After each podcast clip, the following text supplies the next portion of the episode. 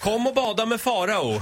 Han ska ta årets första dopp i Rålambshovsparken i centrala Stockholm om några minuter. Skynda dig dit så får du en riktigt snygg bild. Det här blir bra. Like-raket. Kör, kör, kör. Jocke i hörnet finns på plats tillsammans med Farao.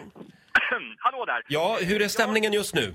Den är på topp. Eh, Just nu så sveper en kall nordanvind här, in här över eh, strandbrynet och eh, Faro står och eh, huttrar lite grann. Han har dragit ihop eh, händerna. Eh, Hur skulle du säga att eh, känslan är just nu? Nu har det spridit en fruktansvärd jävla panikångest kan jag säga. Men jag tänker att eh, jag bara gör det här nu för Titti. Det gör Alltså, du helt tack. rätt i. Bit ihop min gode man. Eh, jag ska nu göra som så att jag förflyttar mig en bit bort här på gräsmattan för här står nämligen Anton. Han är vinterbadare tillika kameraman från TV4. Du har precis eh, berättat för mig att eh, det är inte är optimala förutsättningar. Det är nämligen bräckt vatten, eller hur? Jaha. Ja, det ska ju helst vara salt vatten. Hälsa, varför det då? Ja, men det känns bara bättre för kroppen tycker jag. Eh, normalt sett så brukar du basta. Eh, har du någon gång testat att hoppa i utan eh, de förutsättningarna? Nej, det Äh, här blir första gången utan bastu.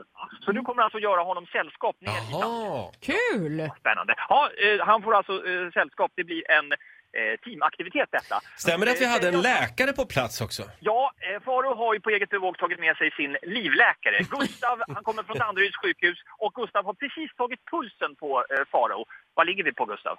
Ja, det är ju högt alltså. Det ligger där 150-160. Han har riktigt panikångest just nu faktiskt. Eh, utifrån eh, dina medicinska eh, kunskaper och expertis, hur farligt är det egentligen? Och ta eh, ett dopp så här en tidig marsmorgon. Ja, eh, just i Faros fall så tänker jag alltid 50-50.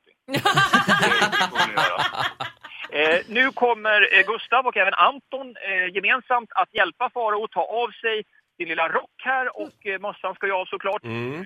Nej, mössan ska du ha på dig. Ja visst, Jaha. eh, jag- korrigering. Mössan kommer att vara på. Ja, bra. Vi reder ut det. Ja. Den Det får är gå an. såklart Skellefteåmössan. Hörni, vi gör oss redo här. Ja. Eh, Får vi har jag fråga, är, rocken. är, är, det, är, är det någon lyssnare som har dykt upp eller?